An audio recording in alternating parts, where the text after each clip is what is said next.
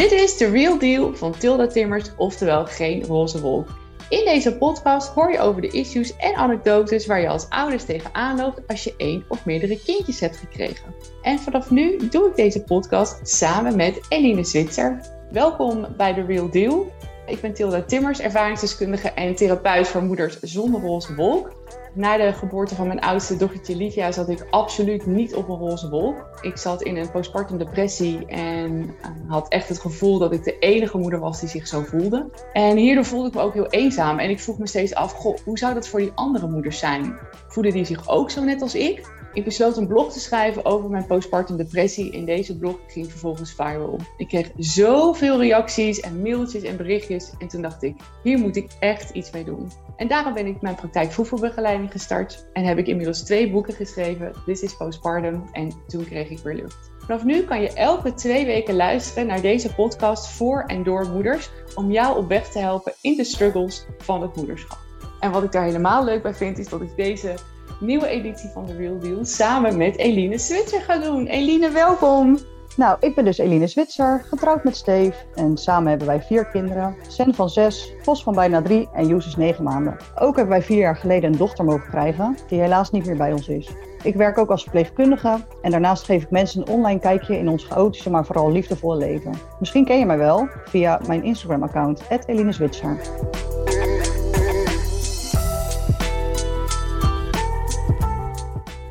Welkom bij aflevering 4 alweer. Zo leuk. Ja. Gaat snel, hè? Gaat heel snel. Maar ik ben nog genoeg te vertellen. Nou echt, hè? Ja, dit wordt ook een hele leuke aflevering. Want vandaag gaan we het hebben over ellende in de kraamweek. Dus dingen die niemand je vertelt. Dus dit wordt een hele openhartige. Ja, en de list is lang. De list is lang, precies. Oh, wat grappig. Hey, als jij kijkt naar je kraamweek, je hebt hier natuurlijk heel veel kraamweken, maar laten we dan beginnen met welke wil je delen? Ik denk van allemaal wel een beetje wat. Ik denk dat iedere kraamweek wel weer iets had. Helemaal goed. Ja, dat was bij mij ook zo. Twee verschillende.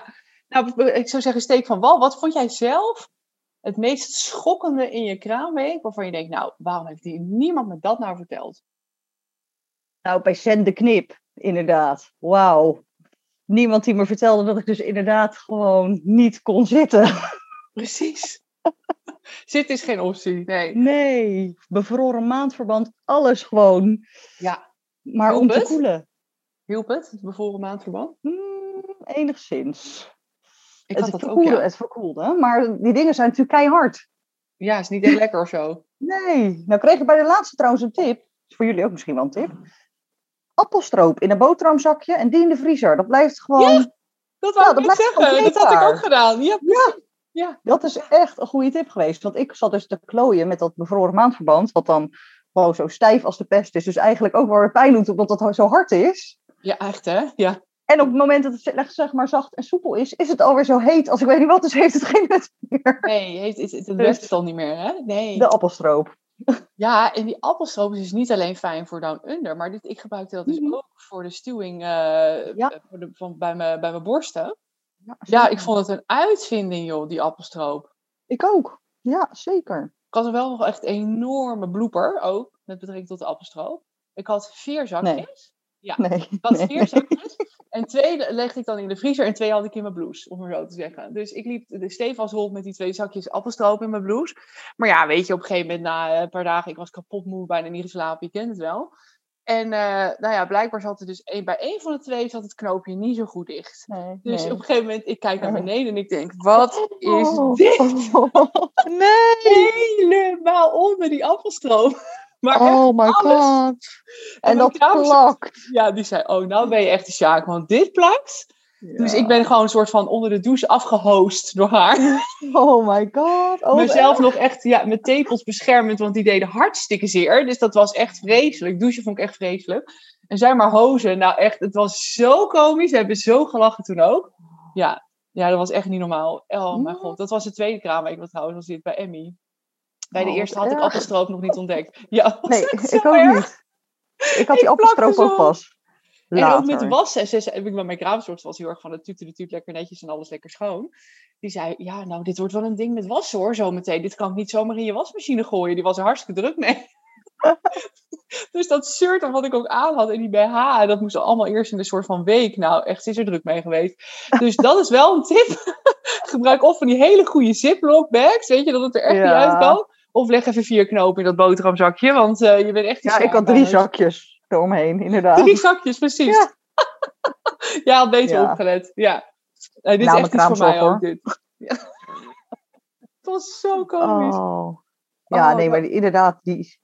Maar ook dat je stuwing hebt en dat je dan niet alleen stuwing in je borsten hebt, maar ook gewoon down under de stuwing voelt, zeg maar. Nou, maar echt hè, dat alles klopt en bond. Ja. Ja, dat vond ik wel echt heftig. Zeker met die knip hoor, moet ik zeggen. Dat was wel echt, bij die knip was dat heel erg. Ja, ja ik zei het er niet voor de podcast al. Dat is echt niet te doen. Nee. Echt. Maar wat ook niemand mij vertelde trouwens, was... Ja, ze vertelden het wel, die kraamtranen, zeg maar. Van joh, die kraamtranen gaan komen. En ik dacht, nee... Ik ben niet zo janker, dus dat komt helemaal niet. Nou, ze had het nog niet gezegd. Ze zegt, het is vandaag de dag van de kraamtranen, hè? Ja. Komt goed. Ze had het wel even goed benoemd al. Ja. Ze had het gezegd. Nou, nog een kwartier later en ik lag te janken als een klein kind. Weet je ook nog waarom? Waarom je moest huilen? Niet eens meer. Nee. Waarschijnlijk om precies helemaal niks. Ja, waarschijnlijk. Ja. Want je jankt ook om niks in die kraamweek. Ja, dat is echt. Nou, dat is trouwens niet helemaal waar. Je jankt natuurlijk ook om dingen die gewoon echt zijn. Maar ik bedoel, ik moest al huilen als mijn nagel inschuurde. Weet je wel, dat idee. Ja, zoiets inderdaad. Ja. Misschien was het omdat ik mijn handen niet op tijd kon pakken of zo vanuit de douche. Dat ik daarom moest janken. Zoiets, weet ik veel. Ja, echt niet normaal. Ik weet, er ging een luik open bij mij. En er kwam een stortvloed uit en het stopte niet meer. En ik weet dat ik dacht, oh, dit is wel serieus eng, hé? Ik kan niet meer stoppen, gewoon. Het bleef maar gaan. Ja, en ik snapte het niet. Ik snapte niet waarom ik nou moest huilen. Ja, ik dacht oprecht, die kraamtranen, ja, iedereen zegt dat wel, maar ik huil nooit. Dus waarom zou ik gaan huilen? Ja, ik ben een enorme janker. Echt, ik jank om alles. En dagelijks leven ook. Ik ben een enorm emotioneel persoon. Dus dat ik moest janken, daar kon ik inkomen. Maar zoveel en zo lang. Holy Moses. Ja, nee, ja ik huil dus inderdaad helemaal niet zo heel snel. Tenminste, toen nog niet hoor, moet ik zeggen. Tegenwoordig wel wat vaker, maar... Toen helemaal nog niet. En ik dacht in één keer, wat overkomt mij? Waarom zit ik nou te huilen dan? Ik weet het wel dat ik zei tegen Steef, maar waarom huil ik nu? Ja. Ja, dat je het ook aan hem gaat vragen alsof hij het antwoord heeft. Ja, mooi. Ja, echt. Wat reageerde Steef dan als je zo aan het huilen was? Nou ja, we moesten er ook wel weer een beetje om lachen. Ja. Ja, maar hij was wel heel lief hoor. Steef was echt gelijk gelijk een papa gewoon. Ja. Ah, wat fijn. Echt heel schattig. Dus ondanks dat je heel veel moest huilen, kon je het ook nog wel een beetje in perspectief zien en kon je er ook gewoon een beetje om lachen. Ja. Ja, gewoon huilen door het lachen en lachen door het huilen. Ja, en... precies. Het ging na dat in elkaar over. Ja. Ja, ik vond dat dus bij de eerste dus heel heftig, omdat ik dus, dat was natuurlijk toen al aan de gang.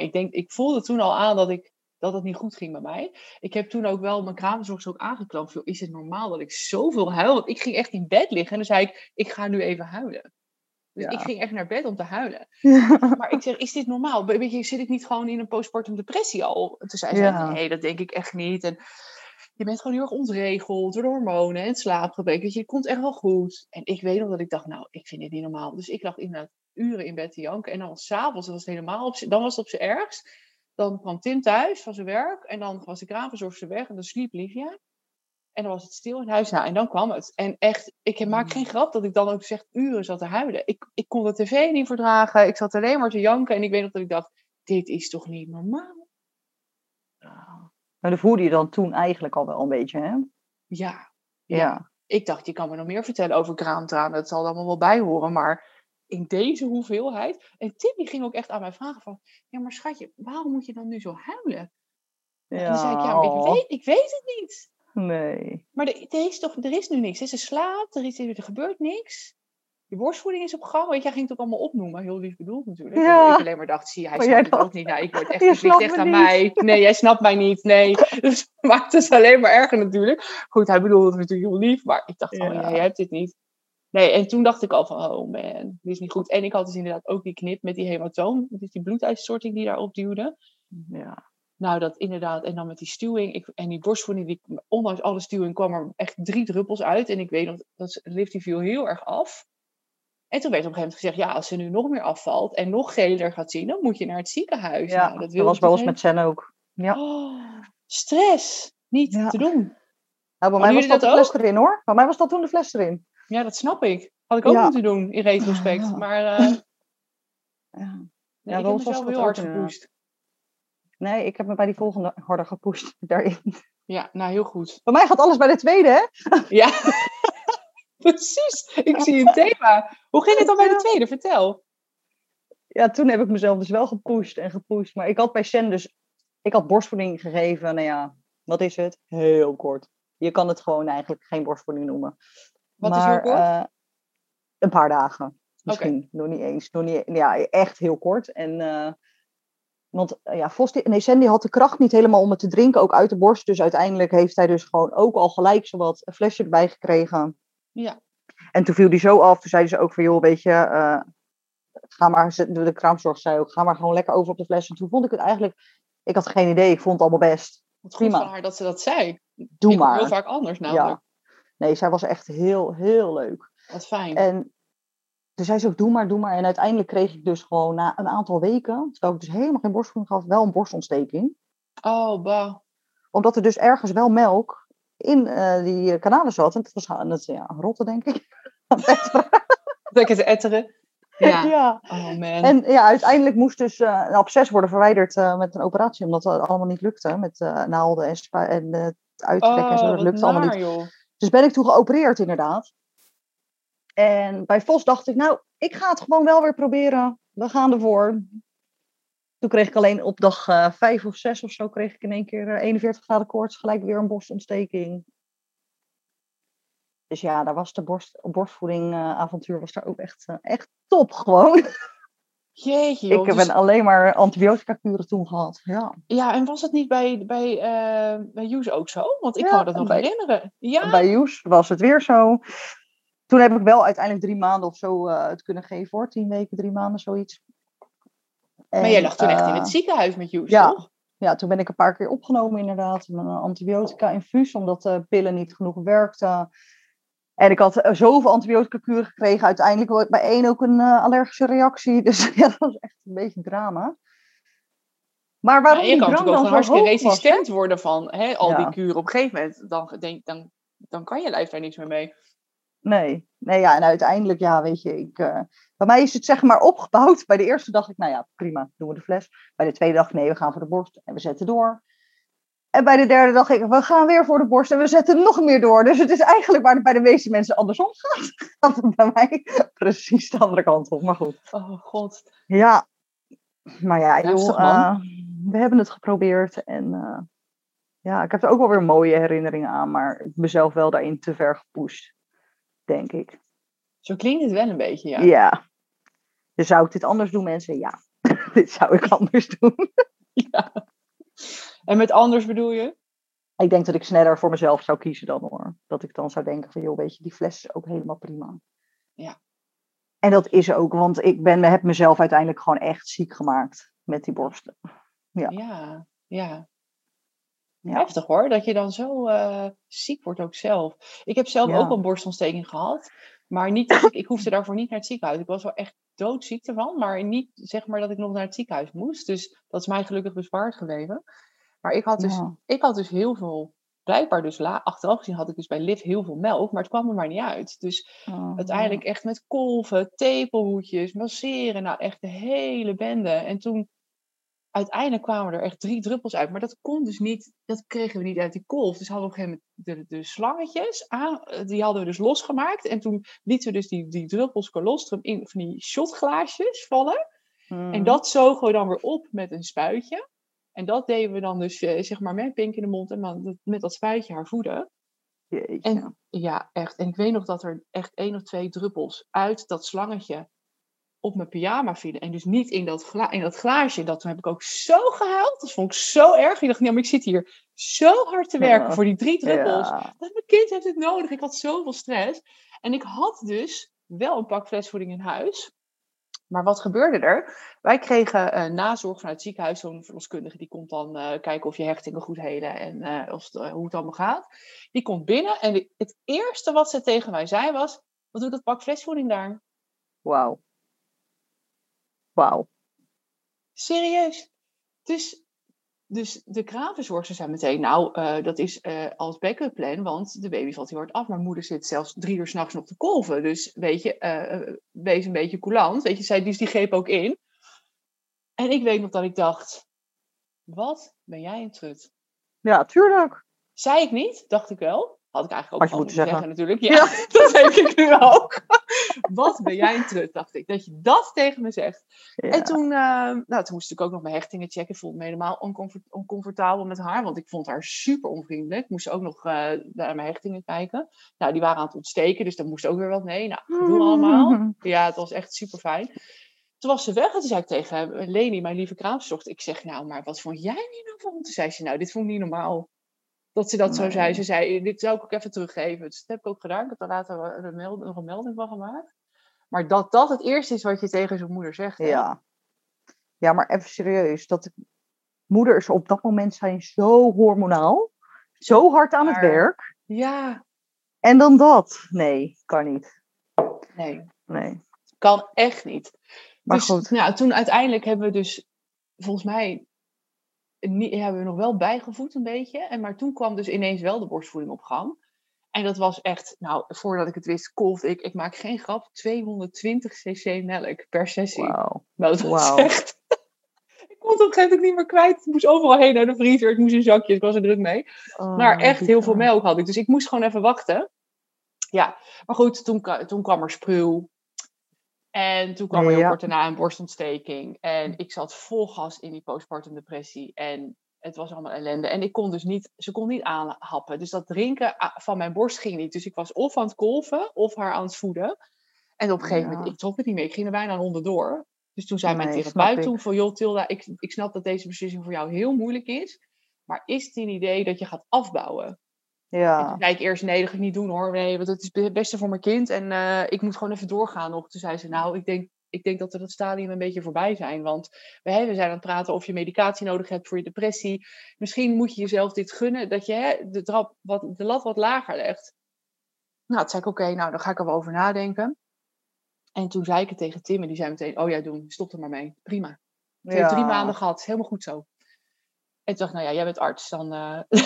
dat geloof ik je waar. Ja, ik kon die beslissing gewoon niet nemen zelf toen. Ik was zo onzeker. En ik voelde me zo'n slechte moeder als ik zou stoppen. Dus er wordt constant gezegd. Borstvoeding is het allerbeste voor je kind. Het staat zelfs op de pakken flesvoeding geschreven. Ja. Het is zo bizar. Weet je, het is bijna, ik noem het even heel gechargeerd, indoctrinatie gewoon. Want ik bedoel, het feit dat je je kind een flesje geeft of flesvoeding geeft, maakt jou toch geen slechte moeder? Ik bedoel, wat is dit? Nee, maar toch herken ik het wel wat je zegt. Want ik vond het ook zo moeilijk om die knoop door te hakken. En ik heb hem zelf niet doorgeknapt. Gehakt, bedoel ik. Ik snap hem hoor, ik snap hem. Ja, maar bij mij was het inderdaad dat de lactatiekundige uit het ziekenhuis zei van... joh, hoeveel meer antibiotica-kuren wil je krijgen? Ik zat toen op kuur 9. Wow, 9? Ja, en toen zei ze van joh, hoeveel wil je nog gaan krijgen? Want het gaat goed, 3 dagen. Dan krijg je weer een ontsteking. Ze zegt, weet je, op een gegeven moment... want bij mij zat mijn ontsteking... Normaal krijg je vaak een absces. Dat had ik dus bij Sen. Die kon ze gewoon met een operatie eruit snijden, klaar. Verwijderen, ja. Is ook heftig, tuurlijk. Absoluut. Vond ik ook echt wel een ding. Want je gaat naar huis met een gapend groot gat. Want dat hechten ze niet. Want dan moet je elke dag uitspoelen. Dus dat is best wel pittig. Zeg dat. Maar ik had gehoopt dat ze dat konden doen. Want dan had ik dus... omdat ik ook in een soort van in mijn gedachten zat, had ik door kunnen gaan. Ja, precies. Maar ze konden niet opereren, omdat mijn ontsteking helemaal aan de achterkant zat. Dus achter je borst, bij je oksel ook. Oh, ja. Dus helemaal erin. Ze zeiden, als we dat moeten verwijderen, dan heb je geen borst meer. Ja. Dus dat was toen heel ingewikkeld. Ze zeiden van, joh, weet je, het is gewoon goed zo. Ja. Je hebt echt alles gegeven. Je hebt wekenlang 40 graden koorts gehad. Het is goed. Precies, het houdt een keer op. Ja. Nou, en wat ik hier ook zo moeilijk aan vind altijd in dit verhaal... is dat we hebben in Nederland echt een borstvoedingsmafia. Ik ga het ook gewoon zeggen, want dat vind ik echt. Ja. En dat moet stoppen. Want weet je, het is prima dat jij je kind wil borstvoeden tot en met. Helemaal goed, ik ben helemaal pro-borstvoeding. En ook hoe lang je dat vol wil houden, weet je. Ik ben ook helemaal #normalize breastfeeding. Maar ik ben ook #normalize bottle feeding. Want dat mag ook gewoon. En het moet gewoon allebei kunnen, weet je. Dat is ook inderdaad. Dat momshaming, dat moet stoppen. Dat is ook echt inderdaad. Ik vind het ook soms absurd hoe je wordt aangekeken inderdaad. Als je dus inderdaad zegt, nee, ik ga niet eens beginnen aan borstvoeding. Precies. Ik ga gewoon gelijk beginnen met die fles. Ja. En dat moet ook prima zijn. Als ik nu ooit nog zwanger zou raken, is voor mij die keuze heel makkelijk. Het pak Nutrilon wordt gekocht en ik vind het helemaal goed. Want ik ga niet meer wekenlang ziek in een bed liggen. Ik heb dat nu 3 keer gehad. En het is genoeg. Absoluut. Ja. Pak Nutrilon, dat saves the day. Ook op de momenten dus dat je wel begint met borstvoeding. Maar je nog niet genoeg op gang komt. En je kind dus bijna naar het ziekenhuis moet. Want laten we wel wezen. Het slaat natuurlijk nergens op. Eigenlijk is het ook gewoon risky voor je kind, weet je wel. Dat het niet genoeg eten binnenkrijgt. Dus achteraf gezien denk ik, joh, had ik het maar eerder gedaan. Want dan had Liv niet zo hoeven knokken en hoeven strijden, weet je. Ja. Ja, dat is ook echt. En tuurlijk het is nogal wat. Is borstvoeding hartstikke mooi. En als het werkt is het top. Maar er is ook, er zit ook echt een downside aan. Wat jij allemaal net vertelde, waar ik doorheen ging. En zo zijn er dus heel veel moeders die daar doorheen gaan. En ja, dan vind ik gewoon, dan is de keuze aan jou. Wil je stoppen, dan stop je. En dan is het ook goed. Ja, precies. En ik weet dat er heel veel moeders zijn die het hier niet mee eens zijn. Dat begrijp ik, dat mag. Maar laten we elkaar gewoon allemaal in elkaars waarde laten. En dat jij een mening hebt, dat is prima. Maar probeer alsjeblieft, hou het netjes. Laat die andere moeders gewoon hun keuzes maken. Ja. En laten we elkaar niet de maat nemen omdat we bepaalde keuzes maken in het moederschap. Dat is voor iedereen verschillend. Iedereen heeft het beste voor met zijn kindje. En of dat nou inderdaad dan is met een borst of met een fles. It doesn't matter. It doesn't. Gewoon. Nee, ik ben het helemaal met je eens. En dat normaliseren van ofwel flesvoeding ofwel borstvoeding, dat mag allebei. En wat je keuze ook is, het is jouw kindje en jouw keuze, dus dan is het altijd de goede keuze. Zo is dat. Maar goed, even terug naar de kraamweek. Wat had jij nog meer?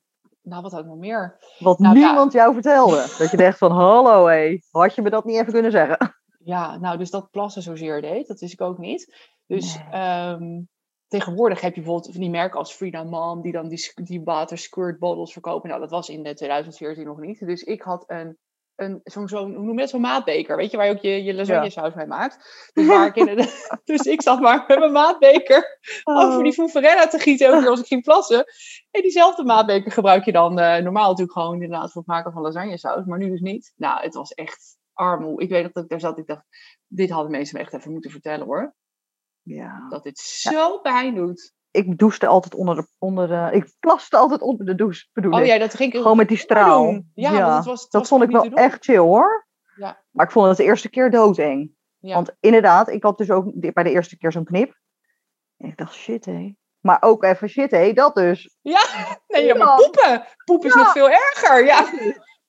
Ik durfde niet. Oké, nee, daar gaan we het ook even over hebben. Poepen na de bevalling, dat is ook echt... Nee, dat was niet mijn hobby. Ik durfde niet. Nee. Ik zei ook tegen Steef, ik heb het idee dat ik moet, maar ik durf niet. Help me dan. Hij zegt, ja, hoe dan? Ja, dat snap ik. Maar ik vond het echt eng. Ik was bang dat ik een soort van die hechtingen of zo, dat het allemaal zo open scheuren. Dat ik dacht, shit. Ik ook. Ja. Ik dacht, dat kan niet goed zijn. Ik heb echt, weet ik hoeveel hechtingen erin zitten. Als ik daar druk op ga zetten, dan scheurt alles weer open. Ik was daar ook zo bang voor. En geloof me, de eerste keer. Ik scheet letterlijk in mijn broek, zeg maar. Ik was zo bang. Maar echt. En het was gebeurd en ik dacht, heb ik me hier nou letterlijk zo druk om gemaakt? Want ik vond het uiteindelijk dus wel gewoon meevallen. Oh ja? Ja. Wat fijn. Ik had echt gedacht dat dus gewoon alles open zou liggen. Een en al ellende. Maar je voelde die hechtingen niet toen je ging poepen? Ja, tuurlijk wel. Dat wel. Ja, tuurlijk. Er komt druk daarvan onder. Maar ik dacht echt, alles springt open of zo. Ik was echt gewoon wel dat ik dacht... Nee. Maar dat gebeurde helemaal niet. Nee, precies. Alles bleef gewoon netjes op zijn plek. Het goede nieuws is, je poept niet met je vagina. Nee, precies. Dus dat is heel goed nieuws. Dat betekent dus ook dat de druk inderdaad die erop komt, echt voornamelijk op je anus komt. Het is echt heel theoretisch omschreven, maar dat is echt zo. En ik dacht dat ik ook moest. En dat ik zei tegen Tim en de kraamzorg, zet de muziek even wat harder of de tv, want ik moet. Oké, zei Tim, zet hem op, schat, zet hem op. En ik vertrok met een boekje naar de wc. En ik weet dat ik zat ook echt zo van, oh god, oh nee. Oh, daar komt het. Ja. Oh nee, echt. Zo zat ik ook. Ik was ook zo bang, ja, maar echt. Heel bang was ik, echt. Ja. En toen dacht ik, oh nee, het komt nu. Oh, oké, en puf. Ik zat gewoon letterlijk weer te puffen. Hè. Ik zat nog helemaal in die bevallingsvibe, dus ik heb het helemaal zo weggepufft. Oh. En toen dacht ik, oh, dit was hem. Oh, het is er al uit. Oh, ja, maar top. Ik dacht ook, het viel me echt dus mee, zeg maar. Ja, het viel mij toen ook achteraf heel mee, maar de stress die ik ervan had. Ja, maar ik was ook echt bang. Ja. Zo bang om te poepen. En bij Emmy, bij de keizersnee, toen kreeg ik heel veel morfine, zo'n pompje, omdat je natuurlijk gewoon, nou ja, een hele grote buikoperatie gehad hebt. Waardoor die morfine ga je gigantisch opstiperen. Dus ik kon helemaal niet naar de wc. Dus ze hadden me, wat hadden ze me gegeven van die zakjes met vezels? Ja. Nou, dat deed helemaal niks. Toen zei ik tegen Tim, ja, dit komt niet goed. Want ik had zo'n... Even als sidestep. Ik heb een chronische darmziekte, colitis ulcerosa. En dat zorgt, als ik dus obstipeer, is dat heel pijnlijk door die darmziekte. Ja. Maar die darmziekte was op zich rustig. Maar dat dus niet kunnen poepen zorgde ervoor dat mijn darmen helemaal van de rel waren. En ik had natuurlijk nog überhaupt... Je hebt natuurlijk nog gewoon een zwangere buik. Dus je bent aan het ontzwangeren. Dus ik zag eruit alsof ik weer 7 maanden zwanger was. En toen kwam op een gegeven moment de arts binnen en zei ik, dit is niet goed. Er moet nu iets gebeuren. Ik moet gewoon naar de wc. Maar het doet zo pijn. Dus toen hebben ze me uiteindelijk klisma's gegeven. Meerdere. Oh. En toen kwam er een deel uit.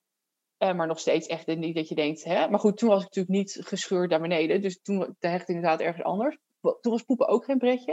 Toen kwam ik thuis weer klisma's. En uiteindelijk dus tipte... iemand mij van, je moet magnesium gaan slikken. Dat werkt heel goed. En toen heb ik dat gedaan. Toen ben ik inderdaad heel veel magnesium gaan slikken. Ja, en toen kwam het er echt uit. Echt al prima. Yo. Toen was er niks meer aan de hand. Ja, dus dat was echt een gouden tip. Dus magnesium slikken. Ja, dus als je bijvoorbeeld heel veel morfine moet slikken vanwege een pijnlijke wond. Of door na een keizersnee, vraag of je magnesium mag in plaats van die zakjes. Want die zakjes deden helemaal niks bij mij. Mm. En ik nam er echt 2, 3 of zo. Hè? Dus dat was best wel veel. Mofikolon heette het. Ja, Mofikolon dagelijks. 2 zakjes. Ja, 2, 3. Op een zat ik op 4. Het deed gewoon niks meer. Dus dat magnesium was echt de redder. Bizar joh, ik wist dat helemaal niet. Nee, ik doe die altijd ook niet. Nee. Dus dat was wel echt even hebben. Dus ja, poepen was bij beide keren wel echt... Ja. Ja, ik vond het bij de eerste vooral angst, denk ik. Ja, vond je bij de tweede minder? Ja, toen had ik sowieso geen knip. Dat scheelt al. Dat scheelt. En ik wist wel een soort van, vorige keer ging het ook, dus waarom nu niet, zeg maar. Ja, precies, ja. Je hield de moed erin. Ja, precies. Daar heb ik me er ook niet echt druk om gemaakt eigenlijk. Nee. Wat ik overigens wel, wat ook echt, bij mij ontsteekt dus altijd alles. Echt? Letterlijk altijd. Nou, van borstontsteking, als ik een operatie heb, ontsteekt altijd de wond. Zo ook de knip. Maar intens. Mijn lichaam stoten, zeg maar, je krijgt van die hechtingen die oplossen, zeg maar, na zoveel dagen. Ja. Mijn lichaam lost dat niet op. Mijn lichaam stoot het af. Ook niet. Ja, ik heb dat dus ook. Het werd allemaal naar buiten geduwd. Ja. Maar zo ontstoken dat elke dag weer die verloskundige kon komen om er weer een paar door te knippen. Nou, dit is wat ik dus ook bedoelde. Ja. Bij de eerste had ik dat ook. Ging echt ontsteken. Want met name de knoopjes, zeg maar. Dus het begin en het einde, zeg maar. Dat ging niet. Ja, nou, bij mij echt gewoon... het was alles. Ja, het was echt vreselijk. En ze zegt, ja, sodabadjes doen we niet meer, want dat schijnt toch niet helemaal goed te zijn. Ze zegt, want anders had ik je in een sodabadje gezet, want dat deden we vroeger. Ja. Maar dat mocht dus niet. Oh. Dus ik moest nu, ja, weet je, ze kwam maar elke keer weer om dingen door te knippen. Maar echt gewoon weken daarna nog, dat er gewoon van binnenuit gewoon dingen naar buiten werden geduwd van die hechtingen die maar niet oplosten. Nee, je lichaam had er geen zin in dus. Nee, mijn lichaam. Ja, dat is altijd. Mijn lichaam stoot eigenlijk altijd alles af. Ja. Heel gek. Maar dus inderdaad, een borstontsteking, een hechting ontstoken, alles, altijd. Ik had het ook. En ik heb toen aan Tim gevraagd. Mijn man is traumachirurg. Ik zei tegen hem, hoe kan dat toch? Toen zei hij, ja, bij sommige lichamen werkt het dus zo. Ja. Dat inderdaad dat het gewoon niet oplost en dat er gewoon niks gebeurt. Maar kijk, als je nou, ik noem wat, een moedervlek weg laat halen, dan is het vervelend als hij niet oplost. Hè? Dat zit in je huid. Maar daar beneden... Nou, ik vond dat echt niet te doen. Ik ook. Nee, ik ook niet. Echt van mijn stokkie zowat. Ik had dan weer elke dag dat ik dacht, nou, ze kan wel weer komen om eentje door te knippen, want ik kan niet meer zitten. Ja, je voelt ook zo trekken, hè? Ja, je voelt het echt trekken. Oh, ja, nee, dat mis ik ook niet, dat stukje. Nee. Nou, dan zit je het liefst onder ondergoed met je dekentje lekker een beetje te wapperen. Ja, zeg maar. Ja, dat is ook zoiets over de kraanbeek gesproken. Dan zeggen ze altijd even het onderkantje luchten. Nou, ja. Het onderkantje, jongens, dat wordt dan ook niet meer hoor. Nee. We luchten de boel ook altijd. Ja, even het onderkantje luchten. Ja. Ja, en wat ik ook niet wist. Ik dacht, je bent bevallen. Je bloedt een beetje, hè? Wist ik veel dat ik wekenlang bloedde als een rund gewoon. Ja. En die stolsels ook. Ik had dat niet verwacht. En uiteindelijk zei ze, ja, met een week of 6 is dat vaak wel voorbij. Nou, bij mij niet. Nee, hoe lang heeft het geduurd? Nou, zeker wel 8 weken. Echt gewoon flink. Ja, dat is wel lang. Ik dacht dat bij mij wel na 6 weken stopte. Maar ik had echt stolsels de grootte van tennisballen. Geen grap. Ja, dat schrok me helemaal de blauwe blubber. Ik dacht echt... Ik stond onder de douche en ik zei... Leni, wat is dit? Oh ja, dat hoort erbij. Kom, kruimtel even op. En zij liep gewoon weer weg. En ik dacht, sorry, maar moeten we nu niet even bij stilstaan? Dit is echt... dit is toch niet goed? Ja. Wat hier uit mij komt. Nou ja, ik schrok daar ook van, hoor. Ik wist dat ook echt niet. En ik dacht ook, ja, weet je... Je bent dus inderdaad gewoon 9 maanden niet ongesteld. Maar daarna haal je het gewoon even in. Ja, had het in. Ja, precies. Zo... Enorm. Ja, echt hè.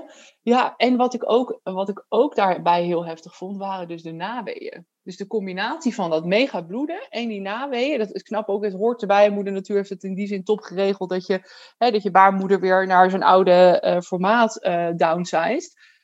Maar die naweeën en dan met dat aanleggen. En nou, op het moment dat ik dan die kolf weer aanzet en weer die naweeën. En dan weer zo'n exodus beneden aan tennisballen. Nou, ik dacht echt, geef mij een portie maar een Vicky. Ja, bij mij waren die naweeën bij de eerste keer die wel mee. Het werd met elke bevalling erger, zeg maar. Oh, echt? Ja, ik denk ook bij Sen, de bevalling van Sen, die duurde echt enorm lang. Gewoon, echt enorm. En ik denk dat daarom ook die naweeën minder waren. Omdat het allemaal zo lang duurde. Wat is lang? 32 uur. Oh, dat is echt heel lang. Dat is wel lang. Jeetje. Van de eerste week totdat hij er was. Ja, dat was wel... Dat was een lange ruk, ja. Mijn goede.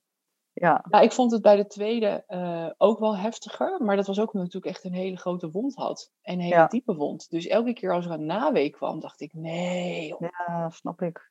Dus dan, maar goed, de eerste 24 uur had ik dus die morfinepomp. Dus dan kan je het nog wel opvangen. Ja. En dan, ik heb dus bij de tweede nooit meer borstvoeding gegeven. Ben ik gewoon regelrecht voor de flesvoeding gegaan. Maar dat zorgde er dus ook voor dat ik het toen wel op kon vangen. Maar ik had het thuis nog steeds. En daar had ik natuurlijk geen morfinepomp. Dus ik weet nog dat ik thuis dacht. En dacht, oh, dit moet stoppen. Ja. En, even helemaal terug naar... We waren het begin over die stuwing. Ik had dus, ondanks dat ik dus geen borstvoeding gaf... gigantische stuwing. Dat had ook niemand me verteld. Dat als je geen borstvoeding geeft, dat dat dus gewoon doorgaat. Dus en borsten echt, tot aan je kin. Gewoon. Ja, ik had echt watermeloen in mijn broek. Ja, echt. Ja. Ik kon ook niet meer liggen op een gegeven moment. Ik wist, als ik op mijn rug lag, dan kreeg ik geen lucht. Omdat die borsten, die zaten echt tot aan mijn kin inderdaad. Als ik op mijn zij lig, dat kon eigenlijk helemaal niet. Nee, die zaten in de weg. Ja. Ja, maar dat deed ook pijn. Heel veel pijn. Ja, ik had het ook hoor. Enorm.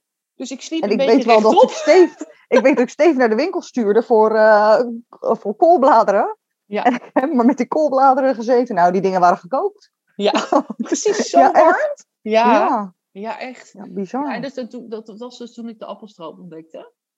Dus die appelstroop hielp daar wel tegen. Maar ik vond dat echt vreselijk. En toen zei weer Leni dus, mijn kraamverzorgster, die zei heel lief...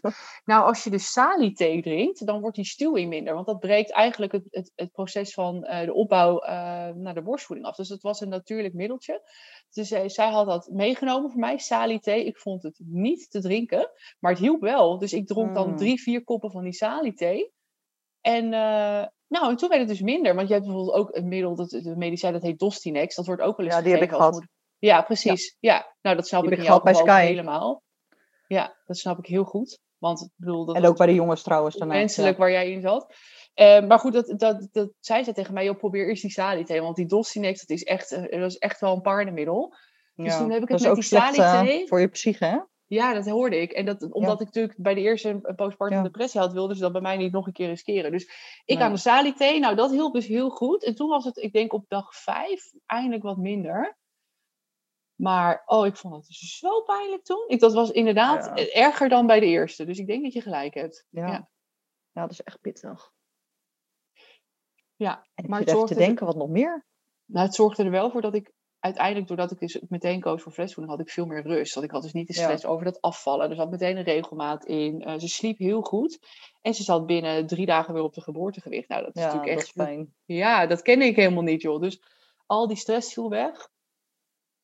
En dat is niet per se kraamweek alleen gerelateerd. Maar wat ik dus niet wist, is dat de boer, die je baby moet laten, dat op een gegeven moment een heel ding werd. Want als ze niet boerden, dan gingen ze ook niet slapen. Dus er moest geboerd worden, linksom of rechtsom. Dus het werd op een gegeven moment echt een soort van allerlei standen en op je arm en over je schouder. En dan weer zo om die boer er maar uit te krijgen. Dat vond ik ook zo'n ding. Ja. Waarom komt die boer er niet uit?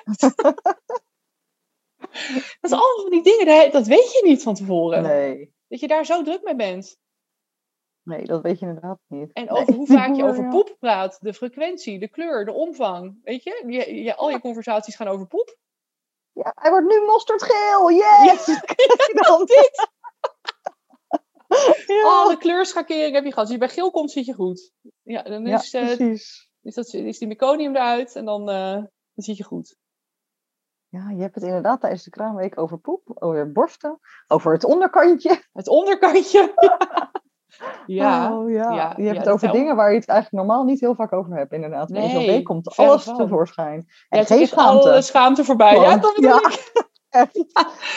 Hashtag no shame. Nee, dat is echt... Ja, maar ik denk ook op zich wel heel erg... weet niet, ik vond het ook wel een opluchting dat je zo schaamteloos over dingen kan praten of zo. Ik vond het wel een beetje wennen hoor, aan het begin.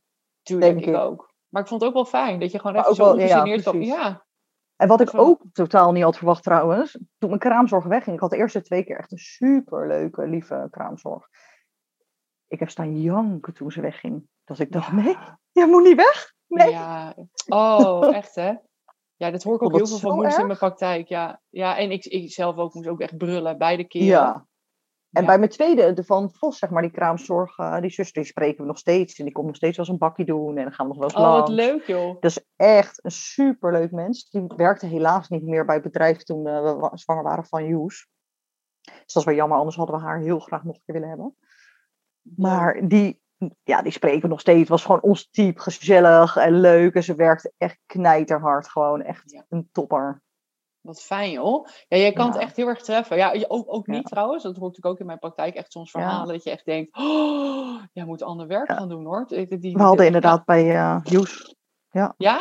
Ik had de klik gewoon niet. Ja, weet je, het was echt een lief vrouwtje, absoluut. Maar ik had de klik gewoon niet. En als die klik er niet is, dan is het heel lastig als iemand heel de tijd in je huis is. Ik kan me voorstellen, ja. En in wat voor dingen merkte je dat dan?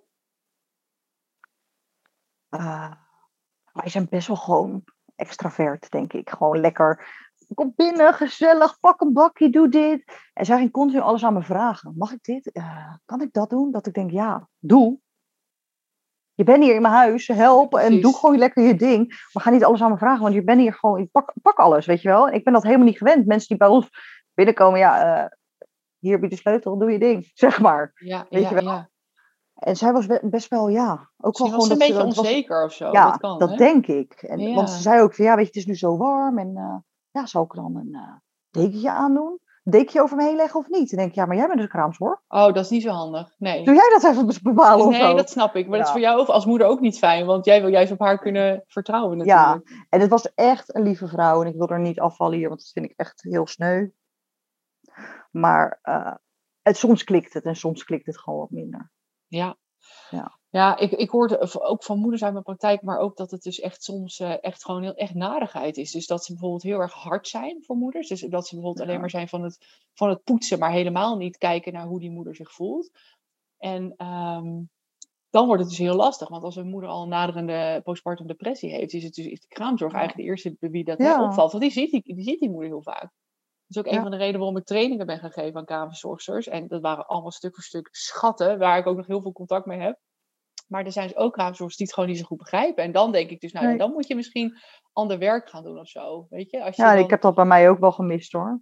Ik was na die bevalling best wel angstig dat er alsnog wat met jou zou gebeuren. Of, nou, dat kan ik me voorstellen, ja. Weet je, en ook de gevoelens van het verlies van Sky kwamen best wel naar boven in die kraamweek, juist weer. En ik heb daar met haar niet echt over kunnen praten. En dat vond ik wel lastig. Dat was wel echt een gemis. Dan zit je daar dus even met je kraamtranen.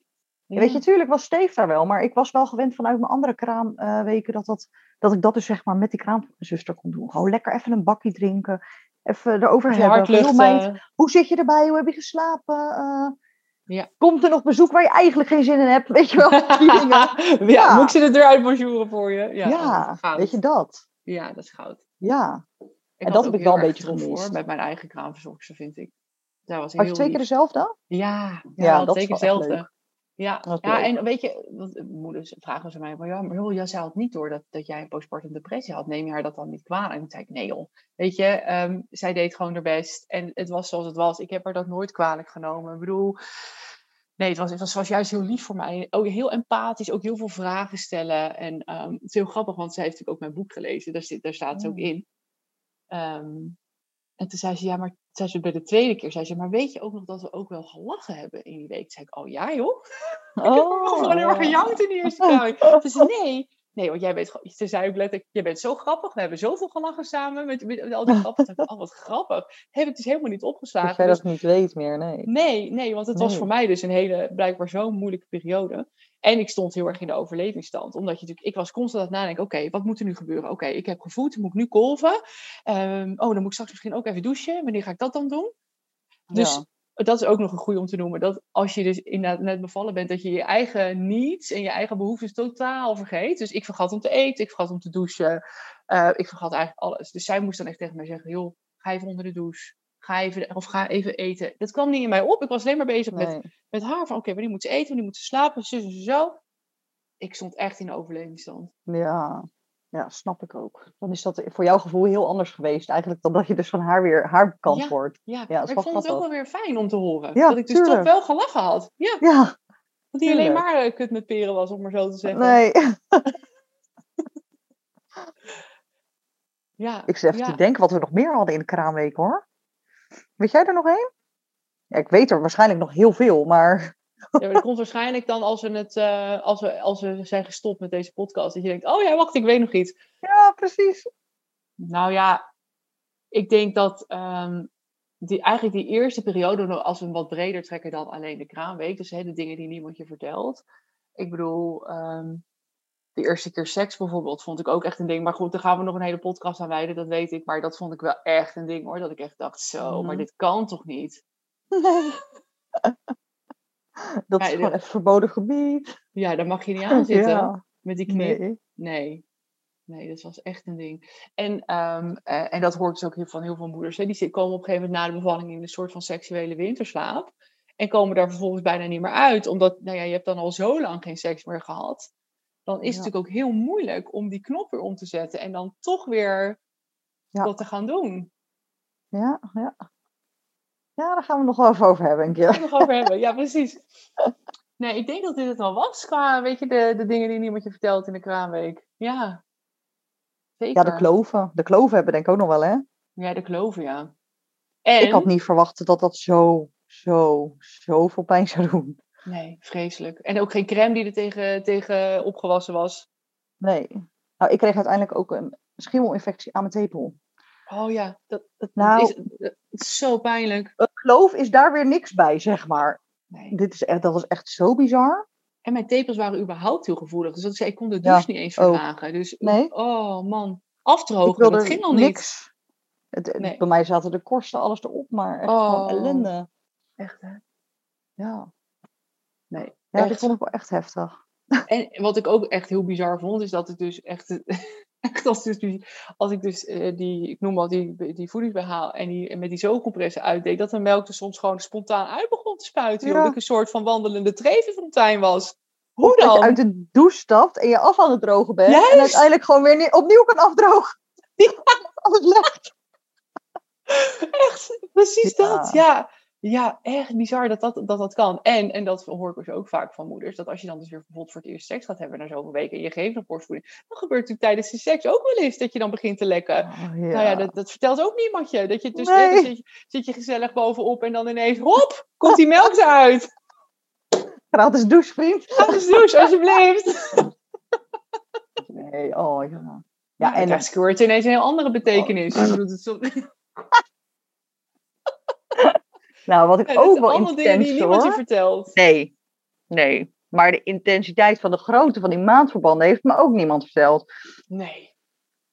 Dat je van die leuke, sexy, nette broekjes hebt met gewoon, doe maar 3 stuks maandverband, want 1 zo'n lange is al niet genoeg, zeg maar. Nee, ik vond het echt net een vliegend tapijtje al zo groot. Ja, maar bizar. Bizar. Dat kraampakket binnenkwam en dat ik dacht, oh leuk, mijn kraampakket is daar bij de eerste. Ik ga even kijken. Ja, leuk. En ik neem open en ik dacht, wat is dit? Laat ze maar gewoon weer dicht doen. En dat heb ik ook gedaan en ik heb weer in de hoek gezet. Ja. Denial. Ja. Ik dacht, nee. Maar ik dacht oprecht wel dat ik dus aan 1 zo'n maandverband, dus zo'n huge ding, dat ik dacht, nou daar heb je dan wel genoeg aan. Nou, ik moest er oprecht gewoon 3 doen. Gewoon, van voor de achter, hoppakee. Ja, echt? En dan nog 1 dubbel. Ja. En dat ik echt na 4 dagen was alles op. Dat hele kraampakket was er na 4 dagen doorheen. Ja. En dan kon je naar de winkel sturen. Dan kon je man naar de Hoogvliet of naar de Albert Heijn of weet ik wat. Ja. Voor van die lange dingen. Ja, hij vroeg ook op een gegeven moment aan mij. Hij belde mij. Schat, ik sta nu voor het schap. Ik zie echt zoveel soorten maat, want ik weet niet welke ik moet hebben. Toen zei ik dat degene met de meeste druppels erop zei. Ja. En dat was volgens mij, volgens mij is het van Kotex. Kotex het fijnst, ja, ik ook. Want die is zonder dat plastic erin. Want anders dan gaat het weer broeien en dan krijg je weer al die ellende. Ja, dus je moest zonder geen spon, plastic hè hebben. Jongens, dit bedenken we moeten plekken. We hebben geen aandelen in Kotex. Maar dit is echt bizar, toch? Ja, en wat ik ook heel heftig vond, was op het moment dat die kraamzorg weg was, dat dan die krampjes kwamen. Zij was weg en die baby voelde dat en die krampjes gingen aan. Ja. Ja, wij noemden het de krampjeshel. Wij vonden dat beide keren echt niet te doen. Ik vond het ook echt intens. Wiegend op je arm, maar echt... Zo zielig, vond ik. Zo zielig. En maar alles uitproberen. Fietsen met die beentjes, lopen, wiegen, alles. En alles. Wij zijn op een gegeven moment naar een osteopaat gegaan. Dat is dus ook wel echt de gouden tip die ik ook echt elke moeder geef in de praktijk. Op het moment dat die krampjes too much worden, ga alsjeblieft naar een osteopaat. Ja. Die had ook zulke goede tips. En uiteindelijk kwamen we toen ook achter dat Emmy verborgen reflux had door hem. En al heel snel ook. Dus toen konden we heel snel schakelen. Livia had gewone reflux. Nou, dat duurde heel lang voordat ze erachter kwamen. En dan ben je dus heb je dus een baby die alleen maar jankt. En zo overstuur is. Jij bent overstuur. Het is echt heel naar. En toen... Inderdaad, wat jij zei, dat je niet meer weet hoe je het moet doen. Hè? Dus je gaat fietsen met die beentjes. Volgens mij zei die osteopaat, die moet juist druk zetten op die adem, zodat het er makkelijker uitkomt. Maar ik ken ook iemand die zei, ik deed er wel eens gewoon een thermometer in. Dan kwam er in ieder geval wat uit. Weet je, dat soort dingen. Obstipatie echt, wel, ja. Ja, omdat ze obstipeerde. Ja, echt. Ja, en dat wiegen. En die douchen, lekker warm water. Dat werkte bij ons altijd. We hadden zo'n klein pittenzakje. Zo'n klein pittenzakje voor baby's. Ja. Dat hielp wel, vond ik. Ja. Maar die legde ik er dan tijdens de voeding al op. En dan was de fles op en dan gelijk nog een keer warm maken en dan weer erop. En dat hielp. Ja. En die druppels, de Sap Simplex hadden wij volgens mij. Dat hielp ook. Oh, ja. Maar goed, dan nog is het behelpen hoor. Je moet er gewoon doorheen. Ja, je links en rechts en je moet er doorheen. Ja, en het duurt lang, vind ik. Ja. Die krampjestijd. Echt lang. Ja, dat is ook. We hebben bij Joes amper gehad, maar bij die andere 2 enorm. Ja. Ja, die van mij hadden het allebei heel erg. Echt. Ja. Zullen dit wel de darmen van mij hebben of zo? Het is genetisch bepaald voor ze. Ja. Nee, echt. Ja, ik denk, dat vond ik ook heel heftig, de krampjes. En dat ze zo ontzettend hard huilen. Ja. Echt door merg en been gewoon. Door merg en been gaat het. Ja, ik vond het ook zo zielig. Dan dacht ik echt, ook erg. En ik kan gewoon niks doen. Ik dacht, geef het maar aan mij, weet je wel. Dan neem ik het af. Maar dat kan niet. Ja, ik heb ook wel eens inderdaad huilend met Steef aan de telefoon gestaan. Hey, jij bent op werk en hij helpt zoveel. Oh, ja. Hij heeft zo pijn. Wat moet ik nou doen? Ja, echt hoor. Zo erg. Ja. Heel herkenbaar. Ja, ik moet zeggen, ik vond dat ook heel pittig. En Tim die moest heel snel weer aan het werk. Dus ik heb ook, toen de kraamzorgster wegging, heb ik heel erg gehuild. En ik dacht, nu moet ik het allemaal alleen gaan doen. Want Tim heeft, die draaide gewoon diensten en hij moest opereren. En weet je, super heftige tijd. Ja. En hij was altijd heel laat thuis. Dus ik deed ook de volledige shift. Ik deed echt van 7 tot 7. Deed ik hem gewoon helemaal in mijn eentje, joh. Dus ik weet niet wat, ik was helemaal af 's avonds. Snap ik. Ja. Nou, ik denk dat dit wel de lading wel redelijk dekt. Zo dat voor de dingen die niemand je vertelt. Ik denk dat er uiteindelijk allemaal aanvullingen zullen komen. Als wij deze aflevering drop op Insta, zet vooral in de comments wat je herkent. En of je nog op aanmerkingen hebt. Want wij horen natuurlijk ook graag jullie verhalen. Zeker. Dit was aflevering 4 weer van The Real Deal. Onthoud, echte moeders zijn niet perfect. En perfecte moeders zijn niet echt. Tot de volgende keer. Doei doei.